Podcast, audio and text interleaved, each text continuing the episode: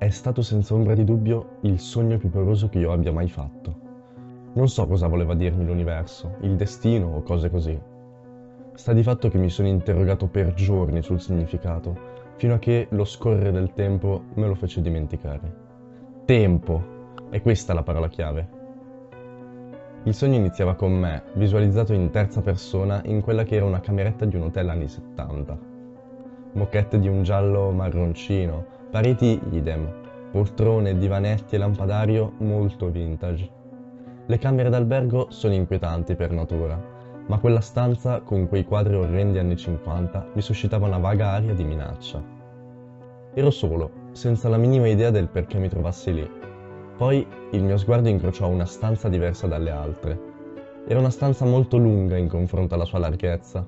Era quasi paragonabile ad un lungo corridoio era completamente nera, il nero più nero che avessi mai visto. L'unica luce della stanza era una lampadina penzolante in fondo a quella strana stanza corridoio, che proiettava una luce sferica sul pavimento e su quello che sembrava un tavolino con una clessidra. Non so perché, ma qualcosa mi spingeva ad avvicinarmi a quella clessidra, illuminata dalla luce fioca e azzurrina della lampadina nonostante il fatto di dover attraversare quel buio infernale di quella stanza. Lo feci e, credetemi, la visione di me in terza persona rendeva la cosa solamente più strana. Se solo avessi lasciato perdere invece di avvicinarmi. Mi incamminai in quel buio tetro, fissando quella clessidra in fondo al corridoio, per non sbattere sulle pareti laterali. Sembrava che non arrivassi mai a quel tavolino bizzarro Finalmente, dopo quelli che sembravano minuti eterni, arrivai sotto la luce della lampadina, davanti a quella strana clessidra. Ogni muscolo del mio corpo mi inviava segnali di pericolo, una specie di vocina interna che gridava Vattene, tornane subito indietro, non toccare quella clessidra per nessun motivo. In effetti c'era qualcosa in quella clessidra che non riuscivo a capire. A prima vista non era diversa da qualunque clessidra, ma sembrava intrisa di un potere diabolico che nessun umano avrebbe mai dovuto conoscere. La girai. Non seppi bene il perché, ma lo feci. Sta di fatto che girai quella clessidra e la sabbiolina iniziò a scendere.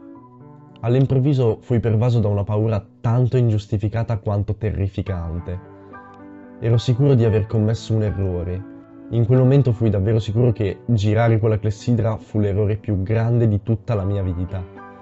Vittima di quell'enorme paura che continuava a mandarmi brividi dietro la schiena, mi girai e iniziai a correre.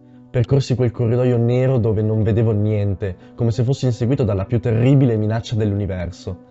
Davanti a me non vedevo nulla, se non la porta d'ingresso di quella stanza estremamente piccola come se fosse lontana altri cento metri, e poi un brivido, Iniziai a sentirmi come rimpicciolire. Il respiro diventava più affannoso, le mie gambe più piccole, la mia testa più grossa. Che cosa stava succedendo? Non ci capivo niente. D'improvviso caddi per terra, ma continuai a quattro zampe fino all'uscita, dove però mi attendeva una sorpresa. Uscito dalla stanza capì tutto quanto. Capì perché mi sentivo rimpicciolire, capì perché mi sentivo più stanco, capì perché mi muovevo a quattro zampe. Ero ritornato un neonato! Era come se sapessi che quello era il mio corpo, solo che di 29 anni fa. Quello di quando mia madre mi imboccava col cucchiaio sul seggiolone. Fu a quel punto che capì cosa stava a significare la clessidra. Era orribile. Era la cosa più inquietante che avessi mai provato. Ero ritornato un neonato. Ma il vero colpo al cuore lo ebbi al risveglio.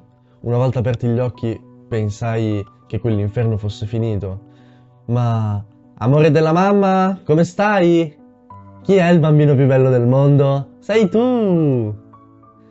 Mi chiamo Eric e sto scrivendo questa storia dalla mia cameretta. Ora ho 13 anni nel corpo, ma in realtà dovrei averne 42. Non so cosa sia successo la notte di quello che credevo fosse un sogno.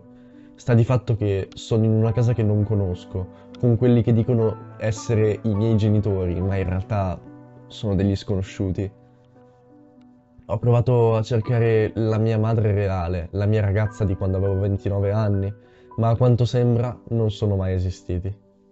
Non sono pazzo. So cosa ho visto, so chi ero prima di quel sogno e so che mi chiamavo Daniel e avevo 29 anni.